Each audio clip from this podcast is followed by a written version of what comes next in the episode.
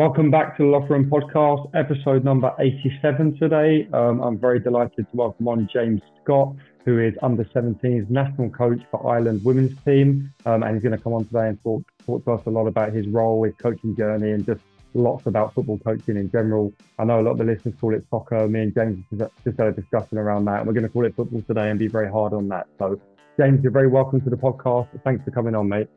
Thanks a million, Ross. Yeah, I'm delighted to be on. No, appreciate your time, especially as you're going on camp tomorrow, and I'm sure you'll, you'll speak about that in, in terms of what your job entails and, and your preference for Euros as well. We want to start us off, James, just with a little bit of a, a whistle whistle stop tour around your coaching journey, where you've got to. I know you've been at the FAI now for, for a number of years, um, just in terms of what your job entails and, and kind of how you got there, if you don't mind.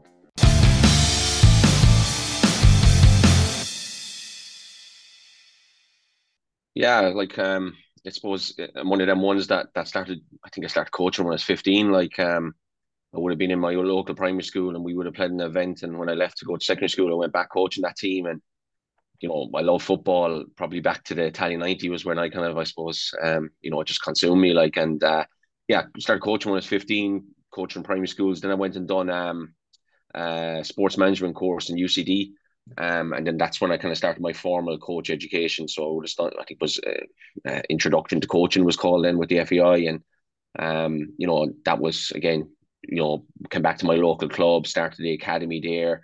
Um, South Tipperary would have been my uh, my local league, so I started getting involved in, in, in Kennedy Cups, like which would be a big massive competition for for the boys at that age, and um, yeah, like I mean, at that stage, then I was I was like, right, that, that I wanted to work in this game, like, and I was I was looking for opportunities, and lucky enough at the time, the FAI were were appointing a lot of people um, to development officer roles all over the country.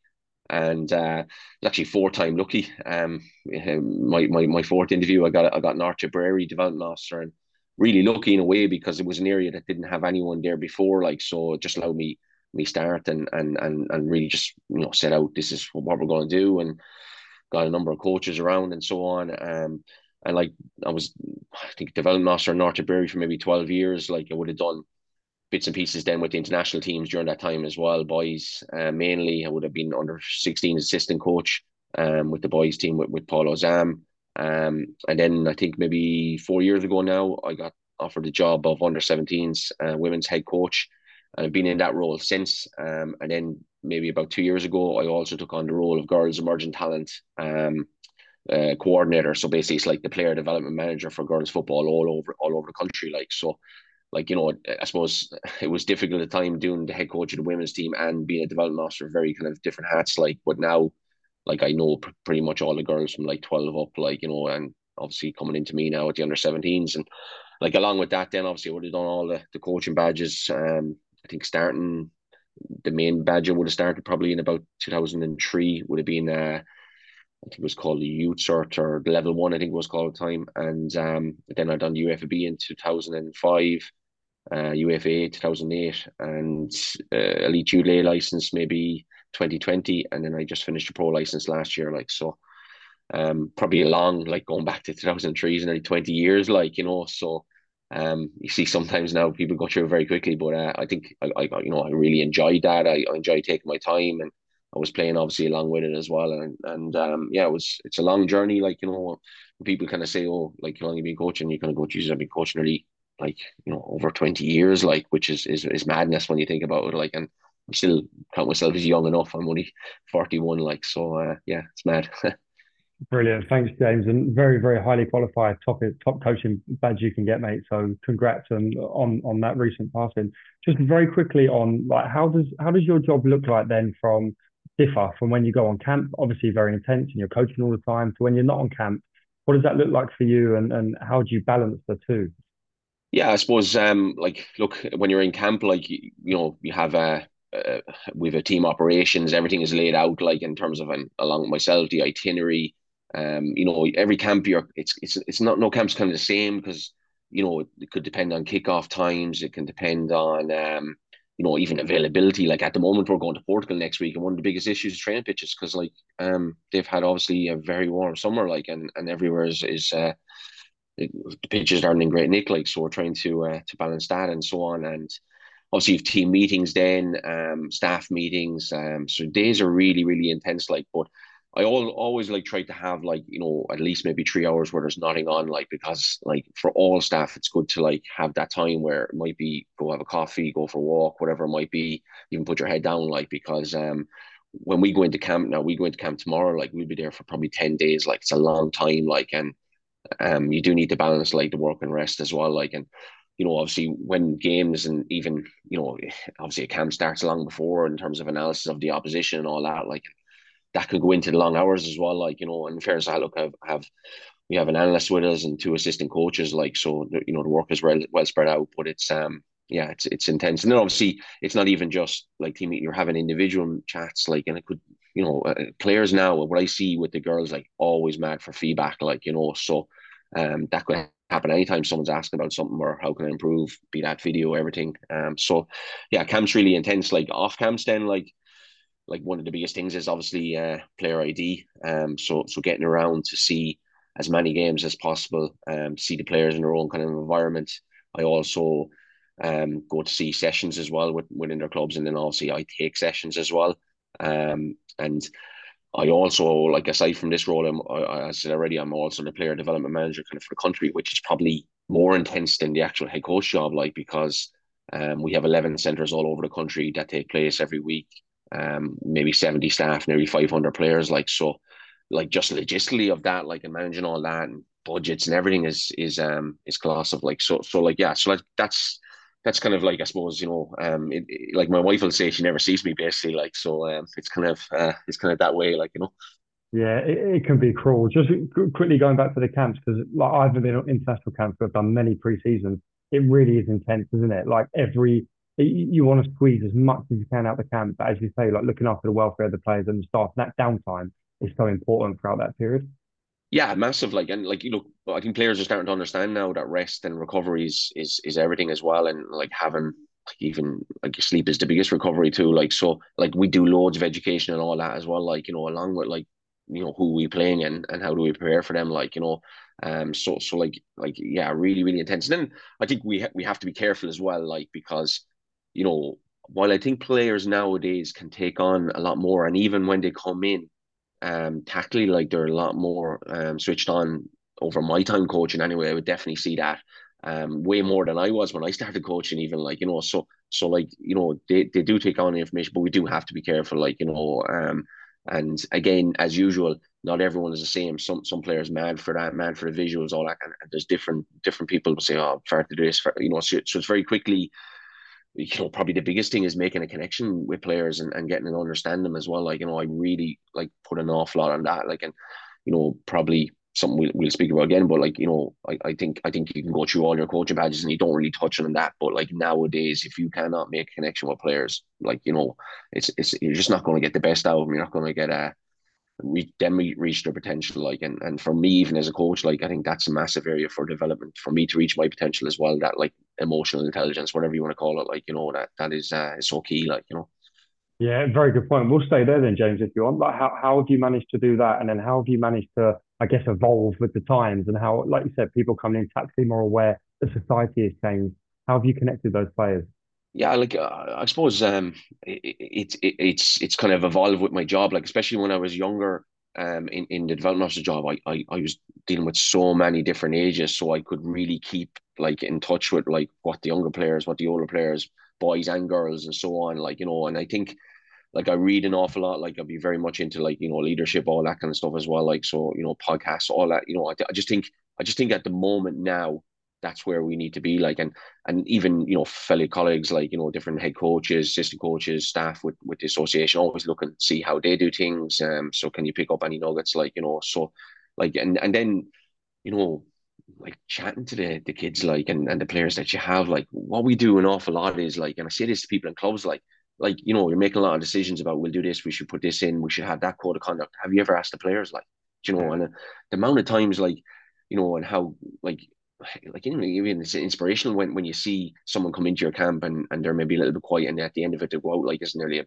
bit of a leader or whatever. Like that's for me is is just as good as anything. Like um so like you know we, we need to be connecting with them that way and and getting to know them and making them feel comfortable in the in the surroundings they're in. Like, and you know, we we, we come into camp now, like we've girls in Ireland, all over Ireland, um, but we've girl coming from New Jersey, we've a girl coming from uh, uh, Durham um, FC, we've a girl coming from Man City, um, we've had girls from Australia, whatever. Like, and it's also very, very important that they come in and they feel like part of the group and so on and so forth, and and that the girls that are here as well, like, don't see any threat either, like that we're a family, like, and you know, I think you know, biggest thing for me is like, you know, what success as a coach is is it's not about this week and and and how well we do and all that. It's like, can you give them habits that they will have for the rest of their life? Like that has always been my philosophy, like you know, in, in terms of coaching. Like, so I think that's really, really important. Like, you know.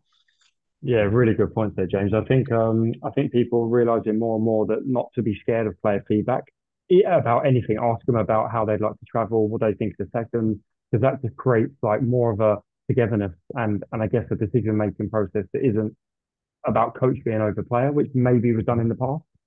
Yeah, like I mean, it was like I mean, before it was like I'm the head coach. This is what we're doing, and, and like you know, you're you just go out and play well, like and listen to everything I tell you. Like like I mean, that's not going to work. Like we've seen we've seen some of the even modern day managers who have been in the game maybe 20 years from where they've been successful to now struggling. Like Mourinho was a prime example, obviously top manager, but he has struggled over the last number of years, maybe because, um, you know, where whereas I've always used the example of, of Alex Ferguson, like where you think, oh, a bit old school, but like he didn't really because he brought people in around him that constantly evolved and and and uh, and and you know kept the place up to date, like you know. So I think um I think yeah you have to like you know, and, and that's the way players are now. Like they expect like feedback. They expect like to be heard as well. Like and and like they you know they like to, and I think it's very important that they they can stand up in front of a group and speak and so on. I remember the first time I went to, to in college to, to do a presentation, I didn't sleep for three or four nights beforehand. Like, and I was only talking about ten people in a room. No one cared like what I what I presented. But but like nowadays, you know, you want you want kids like to be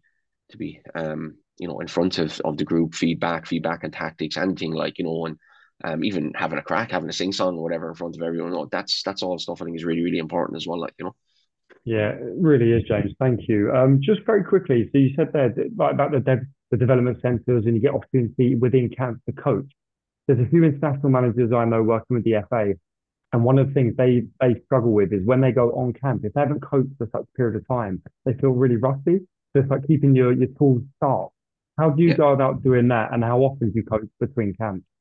Yeah, so like I mean, it's it's funny. It's a really really good point because um, when I came into the role first, um, and I would also have obviously the player development role, but a lot of that would have been going around to the centres and just seeing everything's okay or whatever. But I actually changed that, and actually now when I go around to the centres, I take a lot of sessions as well. Um, when I go obviously to the under seventeen um teams in the league and in, in Ireland as well, I take a lot of sessions as well. Like you know, so so I'm constantly like, you know, I could I could coach three, four times a week, maybe at times, like it depends, like, you know, so like um, you know, but because it like even when you come into camps, like sometimes it's not even all that much coaching because you're talking about like we go in tomorrow, it's match day minus two, like, you know, so yeah. so yeah. again, um, a lot of things is walking through and so on and so forth. Like, you know, so um actually most of my coaching probably done away from camps and all that, like, but it's a really valid point, like and but you know, that's where you need you see some people just kind of get lazy and say, I'll just do my bits and pieces here. Like you need to be sharp, you need to be out, you need to be on the grass. Like, and you know, I mean, 90% of the people that got involved with loved it because they're on the grass and coaching. Like, and I think um, that's really, really important. And like, you know, it's not even just on the grass. It's it's seeing things. It's it's, it's watching match of the day. It's watching clips. It's this now. What are they doing? What, what are they doing a little bit different? Looking at other sports as well, like which which obviously you know your podcast does loads of different sports and and, and you know that's that's um that's really really important that you pick up um things from other sports and what they do um as well like and just keep sharp on things like you know yeah it really is true and a few people said even just having like a close network even if you're not in the office day to day a close network of coaches that you constantly bouncing ideas off um and just like you say just keeping evolving different ideas coming along the other yeah. one you just mentioned there, James, was around what you said about uh, match day minus two and the load then has to be appropriate how much does that affect like the camp in general? You said you travel with an analyst and two coaches, so I assume no sports scientists with you on camp. No. So how then do you have to take that responsibility as coaches, and how much education around obviously with your pro license stuff like that, but that bigger picture, not just coaching, but the NDT. Yeah, so so so um like what, what we do have we have a physio is like absolutely top class and, and very well kind of like you know you know across like a number of different areas like but like that is probably a big area for us, like as association and so on. These are kind of like performance sports science and so on, like GPS, all that kind of stuff. Like you know, so again, it, a lot of it comes back to to like you know finding out what they've done today. Like so, I was I was just at a game there. Like one of our players playing played ninety minutes. So like all all that information is, is is, is fed into us, and then obviously then you're looking at wellness. Like so, tomorrow morning they'll fill in like about how they feel, all that kind of stuff. Like you know, and obviously the the physio really gets in around and, and sees like how players are and so on, and then obviously our, our, our sessions need to be tailored like that, you know, like even taking into account, like, you know, we're not going uh, next week to Scotland, similar temperature, not we're going to like it could be 25, I think 30 degrees, like and so on. So all that stuff, even the time you train, um, all needs to be taken into account. Like and um, yeah, like it's it's it's a really really tough one as well. Like because like the players come in and like all they want to do is impress you. Like because like I've got 22 players and, and and you've 11 spots like for the first game, whatever, and they all want to play. Like of course, like and like it was definitely when I started first in international football, it was definitely one of the biggest things, even from me, but but also seeing the players as well. They just want to go come into camp and give it give it everything. Like, and you're there, no, we need to to watch this. But but even myself as well over the years, going less is more. Like you know, let's just make sure we have. And you can do a lot of things like you know in in in um in classroom, you know, set pieces and all that. Like you know, I mean, sometimes you see sessions we train like the next thing then we go for 20 minutes and we stand around we doing set pieces like you know like it could has said Portugal, like sun is draining. You can do it them inside in, in, in a in a meeting room. Like I'd actually I do a lot of human tactics boards, is what I call it. Like I don't know if yeah. someone's kind of heard that before, but instead of a tactics board, I'd, I'd have the players like stood up into formation on that, have a ball, and it, it, sometimes it could be done, you know, during a session, as in in the center circle. That's the pitch, and we move the ball around and, and show them like this is what we're looking to do, and then let, let's let's break, let's let's train, and then when we train, it's coaching on the floor. There's no like stop start and all that. Like we just let them play, like you know. Um, but but I do the same, like you know, for things like set piece and all that in in in meeting rooms and all that, like where you can just be as as, as effective, like um, and again thinking about the load and um and what they're they're you know capable of that week, like you know. Yeah, really interesting point there. I used to do it as well by putting a pitch out in a classroom. So map out the pitch and do walkthrough tactical stuff before you go out. It's, it's a really good way from a, a visual learning perspective. Yeah. How yeah. how then like how receptive is that? So say you had a girl that goes in who's played 90 minutes, let's say, in a game the day before, but the rest of the team, for example, haven't and they're on a different loading scheme. How frustrating and how or how important is it to get the message across to that girl that look today you can't do much in training because of X, Y, and Z? Yeah, like I mean, yeah, like I mean, you know, look, we, we, in fairness, it's not, it's not, it's not that hard anymore because like they are well well well used to it and something like through our development programs we do speak about all that kind of stuff like so so now like players do understand it. But like again it's not just one voice like everyone's there and everyone's there to make sure they get the best out of the player the players understand that like that we're looking to maximize you in this camp like so it's not about um you know like stopping you or not letting you train like you know and like you know our physio is always as well saying that like you know my job is to keep you on the pitch not take you off the pitch like yeah. you know and that mentality is there then as well like you know to everyone like that um let's see what you're like in the last last uh, nine the last 10 minutes in, in a tree because we'll do three games in the euro qualifier as well like you know and i always say to players your football fitness needs to be that you play them three three 30 or three 90 minute games plain and simple and like you even see in the world cup now like it's not 90 minutes anymore it could be 110 yeah. minutes or whatever like it's so so it's it's a key area like um that we need, need to uh, keep educating players on yeah yeah re- really good really nice individualization i think you got your point across really well um, want to just go back back a step. You've worked with boys and you've worked with girls at similar-ish ages. What's the biggest difference for you, if any, and how have you adapted then going into the girls' game? Yeah, like, um, uh, to be honest with you, like, uh, I, can't see anything just like positives like with the girls, like you know, and, and like people say that to me, oh, would you go back when you're going to go back to the boys' game? But I'm like, like I just absolutely love it, like you know, because they would just absolutely run through the wall for you um, constantly looking for feedback. I don't think in the four years I've been involved, I've ever had to discipline, like as in speak to anyone about their conduct around hotel, like absolutely of the highest standard. Like, so it's a pleasure. Like, I remember even in our first year, we went to Belgium and and um, we were in a hotel and and you know, 20 girls, like obviously giddy coming into the hotel, like, you know, as they would be. And there was like like a grandparents coming down the hall, like I, I knew but ahead of them they were looking, going, these are going to keep us awake for our holiday or whatever, like, you know. But at the end of the week, it actually gave me absolute goosebumps. Like to come up to me and he said, like, I've never ever seen a group of girls so well behaved, how they conducted themselves and so on and so forth. Like, and I was just like, you know, that that for me is just as good as anything, like, you know. So Um, you know, I think that's really, really important. Um, you know, to to to get that message across to the girl as well, because you're wearing that crest, and you, you know as well, like especially in football, like a lot of people are looking to knock you and all that. Like, so you have to be very, very careful um how what you say, how you conduct yourself, and all that. And like nowadays, especially with the World Cup with Ireland, you know, there's little girls now that come and like we go through the airport tomorrow morning. There's, there's every chance that a little girl come up to master for a picture and autograph, like you know. So, um, you know, they now like I always I have a number of mantras, but one of them would be each one teach one, like you know. So like you know that older player now is teaching the younger players like and and and showing them kind of good habits and so on. Like you know, that's really really important. You know. Yeah, it sounds it sounds really good values you're instilling into the girls. Um, I know that's a big part of what you do personally and also as an organisation. What else do you do? So that mantra is really good. What else do you do educationally, and, and how do you instill that tradition and culture that you want to live and breathe every day?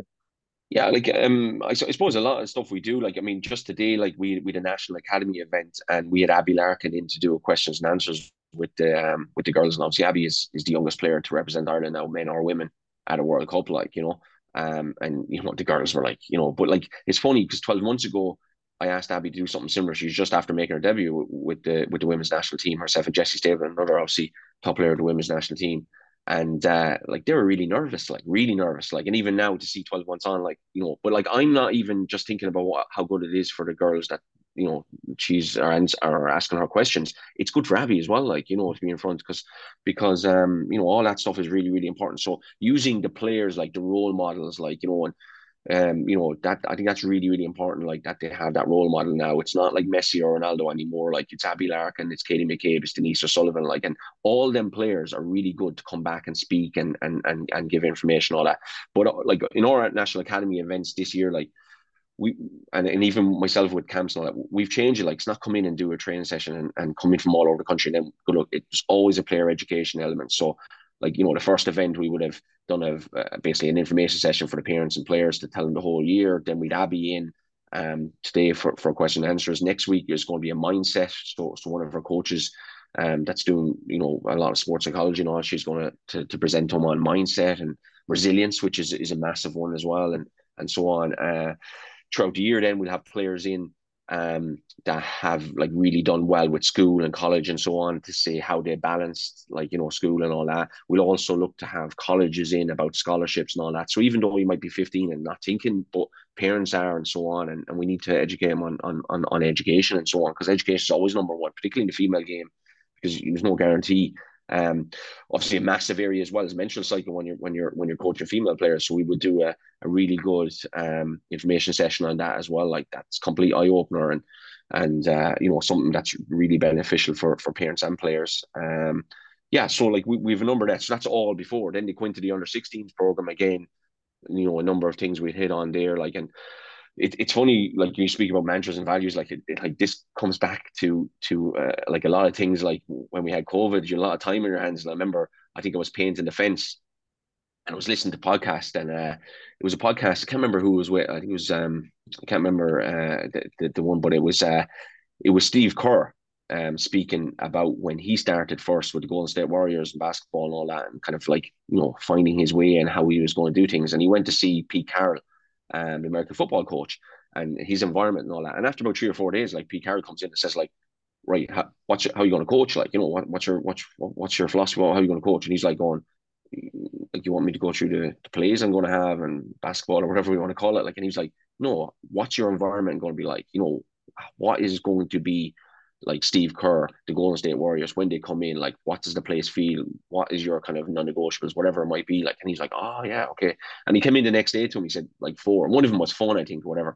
But it got me thinking, like, and I'm massive in all these, and like you've, you know, we've all read books like, um, you know, the, the All Blacks book and and so on. Like, and there's so many things over the years, and I actually ended up making kind of eleven mantras, um, and and that sticks with me now everywhere. Like, you know, so when I would have spoke to this group at the start of the year, like would have put them up and said like these are things that I think are really really important for you as players, but also as people as well. Like you know, and like first one is develop the player, develop the person. Like so, so that's what we're looking to do. Yeah, we want to develop players, but we also want to develop good people as well. Like and you know, there's eleven or ten more or such. Like we'll cut through them, but but uh, each one teach one obviously is one of them, and and um, and some of them are like one of them is sweep the sheds. Obviously, was taken straight from from um from the All Blacks, but I was always something that I was like from a very young age, like we leave the place as we got it, like you know, and and and um, like it's small little things that you say, like switch sheds or whatever, each one teach one, they, they stick in players' heads, like so. So now even three four years ago, girls ever finished with 17s, like, and and they'll say things like another one's light switch is always on, which means you're a 24 7 athlete, like, you know, but they all have it in their head, like, like James light switch is always on. Like if they feed me and I was maybe coming out with Supermacs, they say, James, your light switch is always on, like, you know, so so so it's absolutely top class now, like that. And and that's the way players are now. It's like all the logos just do it, Nike, whatever. It's simple, quick things. People remember them. Like so that's you know a big tip I give to people, coach and all that. Like um, and even even down to to how we coach and and and and some of the you know the things we would do on the pitch we'll say I try and keep it nice and nice and simple that way as well like that that uh that players really kind of respond to it like you know. Um, yeah. yeah yeah. R- really good. I think that even just demonstrates the environment and connection you've got some of your players that they're coming out with the the, the phrases that you say um, yeah, yeah. using it and finding and finding good use to it. Let's switch a little bit now from environment as you said there about keeping it simple in terms of your coaching philosophy, so how you coach, how you take a group of girls, whether you've had them for years, whether you've had them for, for a few months, or new people coming in, in a very, very nutshell, I know it's hard to do, but just describe your philosophy. What do you think is important about teaching these these girls to develop?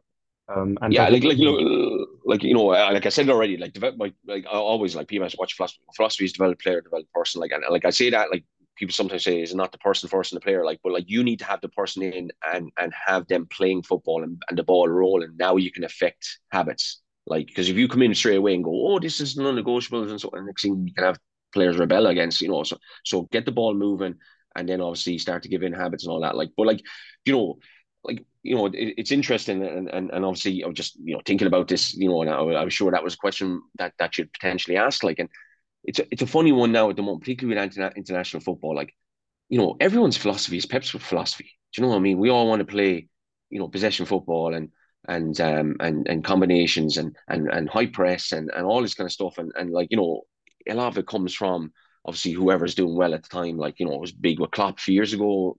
Probably come again, blah blah, all that kind of stuff, right? So. So like yeah, I, I want players to be really comfortable on the ball, all that kind of stuff. But as an international manager, like if we go and play France or if we go and play Germany or if we go and play England, like you know, you're going to get blown out of water. Like so, you have to be functional. Like you need to be clued into like right, what are we going to do to this? What's our game plan going to be? Because like at the end of the day, we still are a very small country. Yes, we, we've got to a World Cup and so on, and we should, you know, say, right, let's go and compete. But we do have to be mindful as well of of um of our capabilities and what we can do in certain situations and and our resources and so on. Like so, you do have to be um you know switched on that way. So so like like a few little things I give you like I'm very much now like you look at things like um you know things over the last couple of years you'll see you know in a game um I'm not speaking only about Pep's players now, but Haaland has had four touches in the box, right? He's had four touches in the box. He scored two goals, right? How do you coach that, like you know? Um, but like you know, that's already got me thinking now. So we need to overload them touches in the box, like you know. So like when I'm doing sessions, sometimes you know, just say it's a crossing and finishing session, and you know everyone know crossing and finishing. But I would always have like second phase balls coming in as well, where it might be someone maybe like you know at the at the end line or whatever on like you know just just or even behind the goal or side of the goal or whatever. And after everything's happened, they'll play in a ball as well to give another opportunity. Because sometimes you do things like you know phases of play or or something tactical or whatever, and it could be on scoring and, and getting as many goals as possible. It might be only two goals scored, and just centre forward mightn't even touch the ball or or do anything that you overly want them to do. So, like if we're wanting that to become um, really high level, and you only get maybe four or five touches in the first half in the box, well, like you need to make them be the top class and and for me the biggest way to do that is, is, is train that as much as you can like you know? And we like you know eh, other thing I was saying and I'd passionate about this as well like I go around and I see an awful lot of sessions and I've done a lot of these sessions as well. And majority of sessions these days what we're doing really is developing midfielders. Like you know there's just so many sessions that are very like possession central so on and so forth. Like, and you know, people always come like, oh, where's the wingers gone? Where are the players that like, you know, all that kind of stuff. Like, I don't know, did you see Messi's pass last night for for Inter Miami? It was it was just out of this world. Like, but like, you know, you know, they're the players we, we do want, like, and we do need to be thinking of that and thinking about the individual and, and getting position specific as well with, with, with the work we do as well. Um, and that's why I'm, I'm right now, but that's why as well, it's very very important when you go and you see a session like you know look, some some coaches here might it might be themselves and another coach, like you know, might be off, but like make sure if you're on for 90 minutes that you maximize that 90 minutes, you give everything to the players. Like not annoys me more than come and seeing a session where you might have a head coach and then you have two other coaches or whatever just standing there like not doing anything. Everyone needs to be involved. So like when we go and do a session like tomorrow with the under 17s, I would normally, and, and people sometimes say, "Oh, your coach position," but I would be normally in the middle of the, the pitch, right? Because I, if there's anything quickly I want to give to a player or whatever, I'll keep the tempo going. Um, if it's a, a, high tempo game, sometimes I'll have a ball in my hand, I'll just drop that. Like, so if a ball goes out or sideline, we just play from there. Um, but then one of like with two assistant coaches, so one of them will be Ireland, so like making sure we're set up properly. The players are understanding what we're looking to get out of this, this session. But the other the other coach then will be the opposition team that we're facing maybe in two days' time. How do they set up? What do they look to do? What are their patterns and so on? And then the goalkeeping coach is working with the goalkeepers. Um, you know, and he's in around that area, like coaching the goalkeepers. And it's another one as well. I see like goalkeepers come along, a goalkeeping coach come along and then they do that 30 minutes like kicking and all that like and then it's like right I'm done like you know and I'll I'll like go to the side or whatever and, and let the coaches come in and do the outfield stuff like nah you're always there you're always giving the information the key yeah. for you coaching is that maybe 45 minutes when, when you're doing that like so you know that's just giving a kind of an idea I suppose like you know of how we work like and and then everything then yes do we want to play out from the back against like yeah of course we want to keep possession on that but we just do need to be functional you need to have the plan B and C um, and and and also you need to get to the scenario that like players aren't looking out at you at the game going, what do we do here? Like, can they make their own decisions um, as much as possible? And, and like you give them as many tools and all that, but then like you know it's it's into them because you know yourself when when you played or I played or whatever. If there's someone roaring in from the sideline and you're in a game and you're all over the place and you're maybe overloading the midfield or whatever, and there's someone roaring and shouting on the sideline, like your your head is gone, like you know. Um, so I think that that's a big one as well. So maybe that gives you an insight into maybe how how we work and stuff, you know. That's exactly what I wanted, James. Thank you. Uh, loads of different things to, to pick part there. First thing you said and what you wrapped up with as well. Like I spoke to um, a coach, Eddie Munley, who I know quite well, who's now at FIFA. He, he coached me at QPR years ago. He speaks about we have this perfect um, academy style football that we play, but we should be teaching solution based. So if someone presses high and they leave a one v one, there's no harm in putting it to the winger one v one. There's not, there's nothing wrong with that. And that's what you see with Pep as well. The other one you spoke about is about, I totally agree with you. We train midfielders all the time, maybe because they're the most all rounded and the most general football players. But I think yeah. you win and lose the game in both boxes. You have to train yeah. in, in, in, both boxes. And it brings back to the point around like, are you overloading and giving more repetition to develop, or are you making it more relevant to the game? And, and it's the blend, the blend of that I think that gives gives the tools to the players. You get so much to listeners there. Yeah, like, like, like, the last, you know, I mean, there's always that debate as well about like, you know, um, isolated training and and you know all that kind of stuff like and and you know technique or whatever you know like like I always say like do what you think is best in the time you have like you know and that and use the time as best possible because like you know people sometimes come to you know what would you you know I'm like going well I don't have the players like five and six sessions a week. Like if I had five or six sessions a week, I'd be probably going, "What am I going to do tomorrow?" Like you know, but but but but like literally, when you have them like for a shot, you, you need to give that best like and, and what you think is, is best for them to to get across. Like you know, and I don't think like one thing I said this last or Friday. I was I was I was doing one of the one of the courses, um, and I, I just said like um, I was presenting kind of on our curriculum on, on player development, and um, you know, I just said to him, "Look, guys, the very minute we we write something down and put it on this document, it's it's it's it's it's, it's, it's outdated nearly, it's obsolete, like as such, like you know, because football is so evolving, like, and you know, who who taught like you know like I mean a few years ago you didn't even know what an inverted like fullback was. Like uh, when I done my UEFA B license the the tutor said to me about open body shape right? I had no idea. I was like I'm on UEFA B license. This is 2005 I was like open body shape. And I was a player at the time like and all of a sudden I was like oh wow. Like I literally it was one of them moments where like that is like that's being like straight. Like I did not know at, th- at that time what an open body shape was. Even you know again um, a number of years ago, probably one of the best courses I ever done was with the KNVB over in, in, Holland. It was, it was it was back in the early stage around that 2005, 2006. And Frans Hoek, who's, who's obviously a famous goalkeeping coach, he he he uh, we're doing a session and, and someone kicked the ball, keeper saved it, and the two boys went off the pitch like, and he came in and he let such a roar, like you know, says World Cup final, keeper saves the ball, and you walk off the pitch like it's transition, and I was like, transition. What, what is that? like I have no idea. Like you know, so you know, sometimes we think, oh, we know everything and all that. Like like that's just a couple of examples of, of coming through and, and going, wow, what's going on here? Like you know, um, so yeah, it is it is very much evolving and um, yeah, it's it's it's inter- interesting times for the games. Like you know.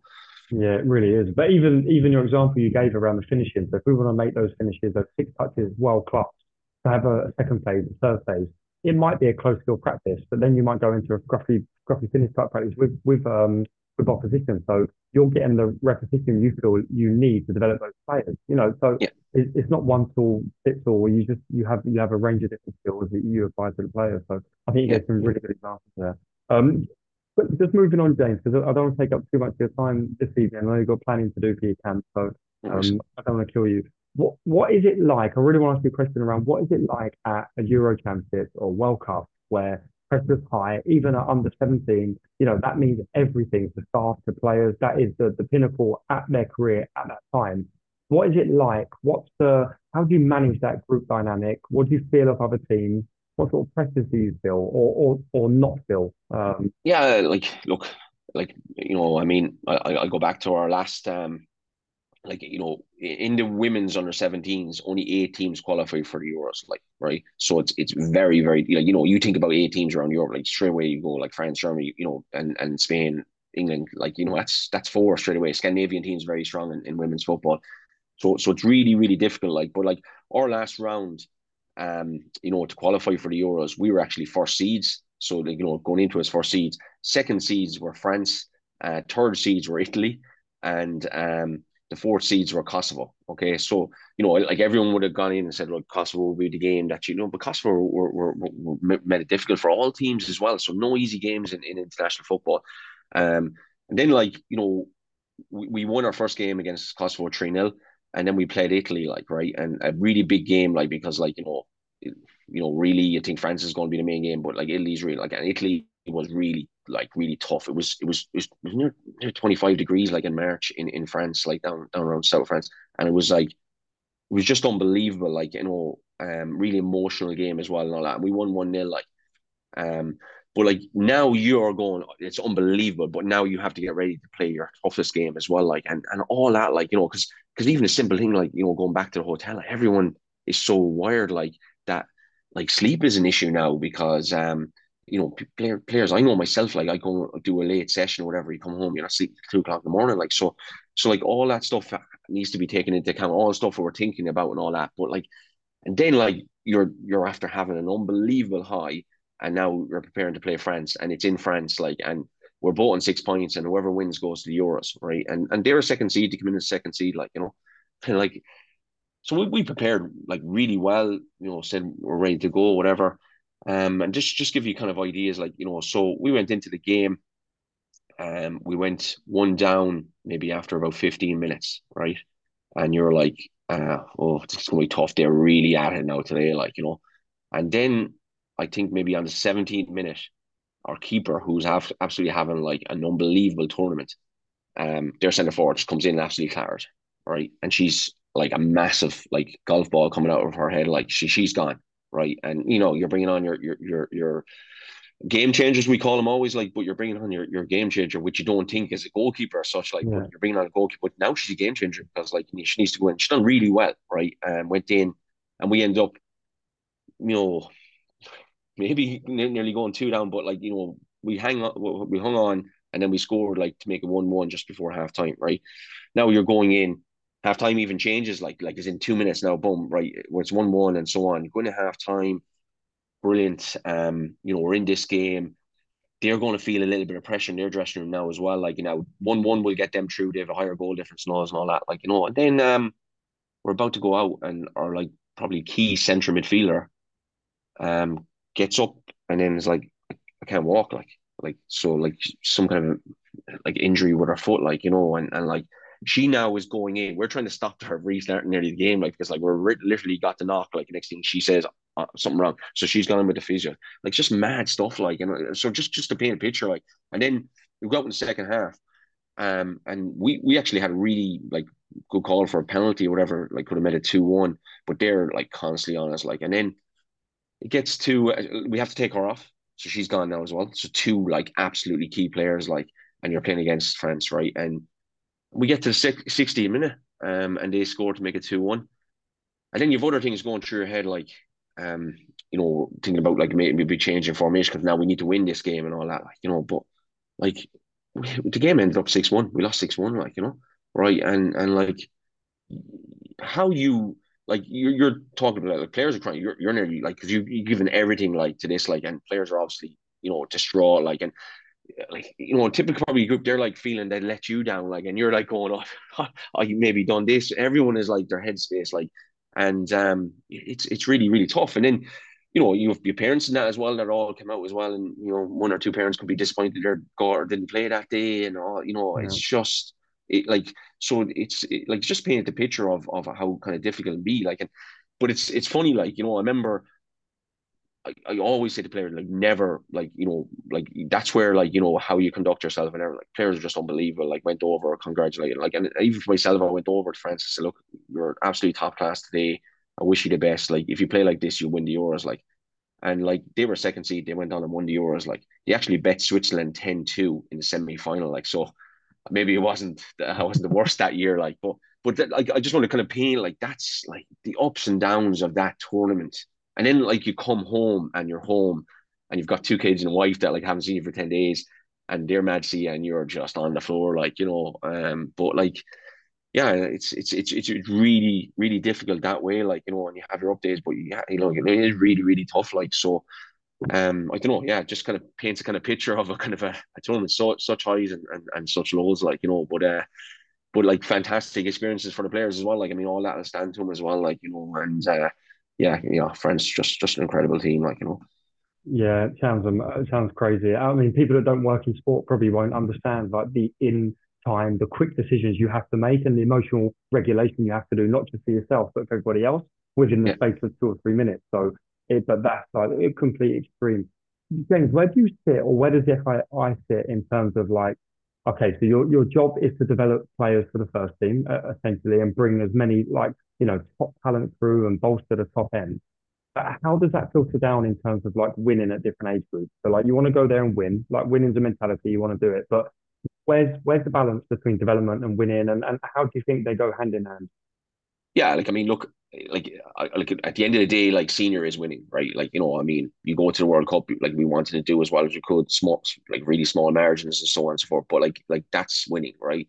Like 19s, then obviously you are preparing to win as well. Like and, and and like you know, you need to get that mentality, the game management, all that. Like and 17s is very similar as well because like you know there is Euros, there is qualification, there is seeding, there is all that kind of stuff. But like you know, for example, like you know, we would have two players at the moment that are qualified for our 17s, but they're playing with the 19s because that's like where we see their challenge at the moment. Like, you know, so if they can go and play on the 19s, like that's obviously more of a challenge. Like there's no point in them going and, and, and sitting on the bench, like, you know. So like, yeah. you know, and that, that's two players that I would love to have. Like, but again, that's I suppose where we're at. Like, like the key for us and like the key for me is is is probably how many players go up into the 19s, maybe on the first year from our 17s and so on, and then also like next like you know a couple of years who actually goes and, and, and gets their senior appearances. Like and that gives you such a buzz when you see a girl like like Abbie yeah. I spoke about like you know unbelievable. She was captain of the 17s like you know 16 months ago like you know so so a very quick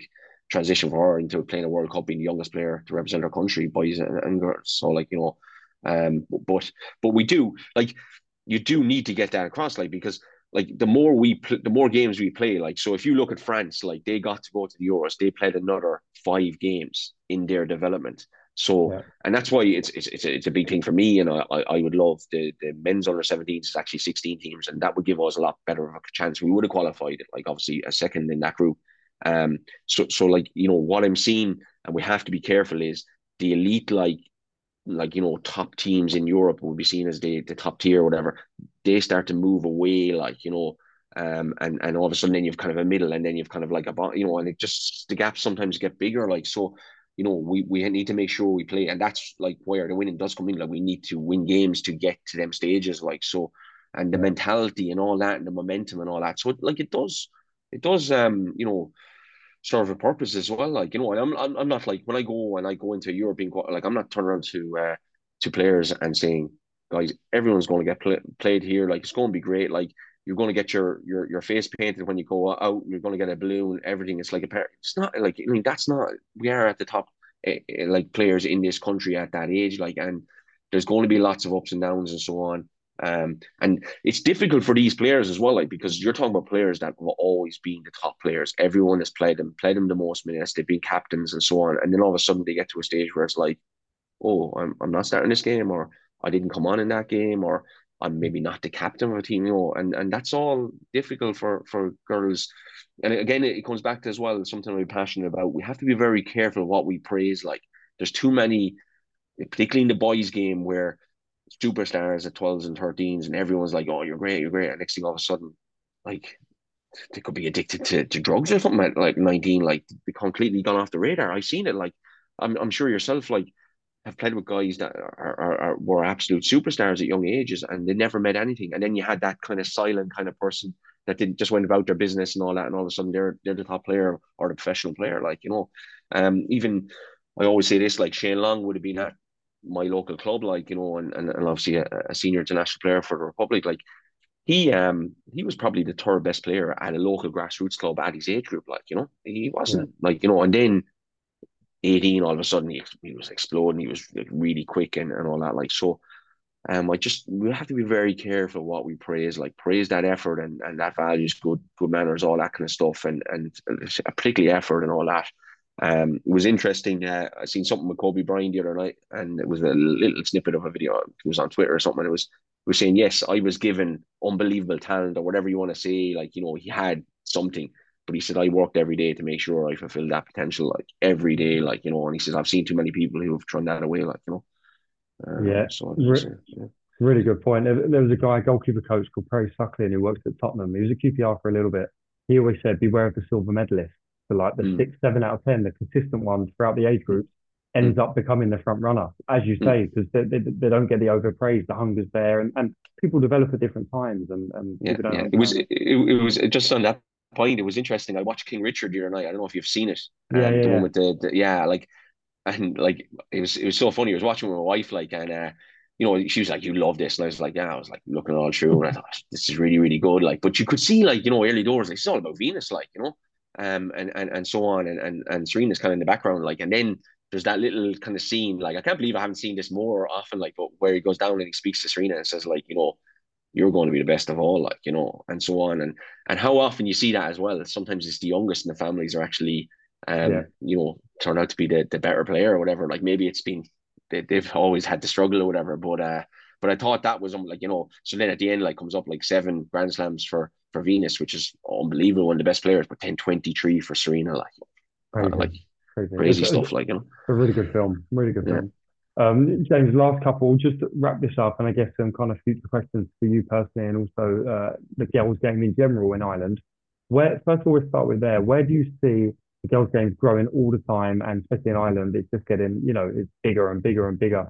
Where do you see it going, and how do you think it's going to get there? As you say, to really close that gap, maybe with with some of the perceived bigger countries or more resource countries or yeah like look like you know i suppose last year like our league became professional and now still a lot of players are, are amateur players as such like you know but um you know like you know we, we need to like it's, it's all well and good like having a scenario you know where players go to england or go wherever you know go to america whatever whatever it might be but like we do need to try and produce players in our own league and have the standards and the quality and the coaching and everything of a very very high standard, particularly for the younger players. Like and and um, you know, all our players. If you look at Italian nineteen, all the players are playing top clubs over in uh, over in the UK, and and and uh, it was unbelievable. But now it's a different environment over there. Like you know, you even go to your academies. Like there's a lot of international players and so on. Like obviously Brexit has maybe changed that a little bit, but that's the way the game has, has gone now. So the chances to get into them environments. So we need to make sure, like Brexit has been one of the best things for us, even though we mightn't see it yet, but we have had to get our act together um, yeah. at home um, to make sure we're not relying on, on English academies and Scottish academies to, to produce our players. Like so, so that's where we do like you know, there's a big thing at the moment in terms of we're doing a football pathways plan. Um, so Marc Canham, our, our, director of football, is, is is is at that at the moment, and you know that'll be released in November. And that'll kind of be the kind of future, kind of where we see our players and our development going. And we've also done a strategy um, for facilities. Like facilities are really, really poor. Like you know, um, and you know that's that's a, a, major area that has to go hand in hand with player development as well. Like you know, and then you know we have to look at obviously our underage leagues and are we given the best competitions? Um, have we structures in terms of the best coaches working with them players well? We over the last number of years through UEFA funding and, and our, our coach education department in Niall O'Regan, we, we've we've put through an awful lot of female coaches now, like unbelievable amount of female coaches gone through. But now we need to mentor them, we need to give them opportunities and so on, um, to, to become the best as well. Like, you know, and I, I still think there's a long way to go in terms of the standard of coaching all through, like, you know, from from grassroots up to to the top end as well, like, you know, which is is very good, but you know, we can always strive to be better. Like and you know, an area that we touched on, obviously, you know, an area that that that that you work in is like you know sports science and so on. Like it's absolutely, you know, very basic with us. Like we, you know, all that area needs to become, you know, um, you know, top class. Like you know that we we we we have even even in, in the female game, there's very little academic research, like and so on. Like, and you see it now. Like ACLs are obviously massive issue at the moment, but like there's no like kind of like studies or there's no kind of like where you know and if it was happening in the men's game probably be loads of money put into it like so you know these are all areas that we need to uh to get better in as well like you know but I I think the game at the moment like is is um is growing itself like just just with all like you know Italia '90 was was the thing I say got me going the same thing hopefully with the World Cup with the women's game um but we can't just rely on that either like you know we have we have to be making sure we have put you know things in place ourselves like but uh yeah it's uh, going to require a lot of hard work and so on and um, you know, investment is a big one. Like you know, plain simple. Like you know, you need to invest, and you know, as you know, in Ireland, like there's there's a lot of people and a lot of sports as well that are looking for investment. Like you know, even our athletics um and our athletes have done very well at the, the World Championships. Like so, they'll be looking for you know, so everyone for a small country, we do we do compete well, like sports wise. Like I think if I invented a sport in the morning, we'd probably have um, an Ireland team by the evening. Like you know, so um, you know, it's it's it's funny that way. Like. Yeah, no, really good. I'm sure you're integral to those uh, future progressions and, and moving it on. James, last question. Um, where do you see, where's your future for yourself? Where do you want to get to? Um, what's the progression for you? You've done some amazing things in your career so far. Where do you see your journey carrying on to? Yeah, it's um, it's really like I mean, I've always uh, liked the idea of being a kind of a technical director, like where you kind of like oversee you know, and kind of have, you know, real kind of change and so on. And, um, you know, I've, I've seen some of that. So I've obviously, when I was younger and, and didn't have two kids and a wife, I, I've done a lot of traveling as well to see, you know, um, different courses, different clubs, all that kind of stuff. Like, so I, I've always loved that kind of side of it, like that you kind of oversee the technical aspects of the club and, and, or, or the organization or whatever. Like, you know, I am, I like I know I am very much wanting the FAI and, and Irish football to progress. Like so, you know, sometimes people say, "Well, would you not go travel or whatever. Maybe into the future, kids are a little bit older and all that. It's actually it's an interesting one, like because you know people kind of say, oh, like at the moment, I think I I, I sometimes need to make a decision family wise now as well because I've got a one and a half year old and a four and a half year old, like you know, so like I've been away for three months of the year probably um over the last 12 months like and that's that's tough like you know so so like I think you know maybe my next choice might be like to see right where we get them to a certain age, like and, and be at home as much as possible because you won't get back them years, like you know. So, um, so that's that's something like you know, uh, it's probably not the answer. Like he's like, oh, go here there. I'm not overly, I'm not overly like people say, what about like senior football? It doesn't. Oh, at the moment, it doesn't. It's not something I'm like. I love working with young players and trying to to bring them on and, and give them values and habits and so on, and and and you know, see them progress and all that. Like you know, that really you know, I'd see myself as a player developer. So I'm not sure about senior football and stuff, you know. Brilliant. James, uh, just on behalf of the Locker Room Podcast and DSS and the listeners, thank you very much for coming on today. It's been a, it's been a really good chat and they're going to yeah. get so much from it. Perfect. No problem. Yeah, no, I really enjoyed it myself. All the best in the camp and, and future um, qualifications for Euros and um, we'll be keeping an eye out for, for the team. Brilliant. Yeah, same to yourself. Thank you, James. Top man. No worries.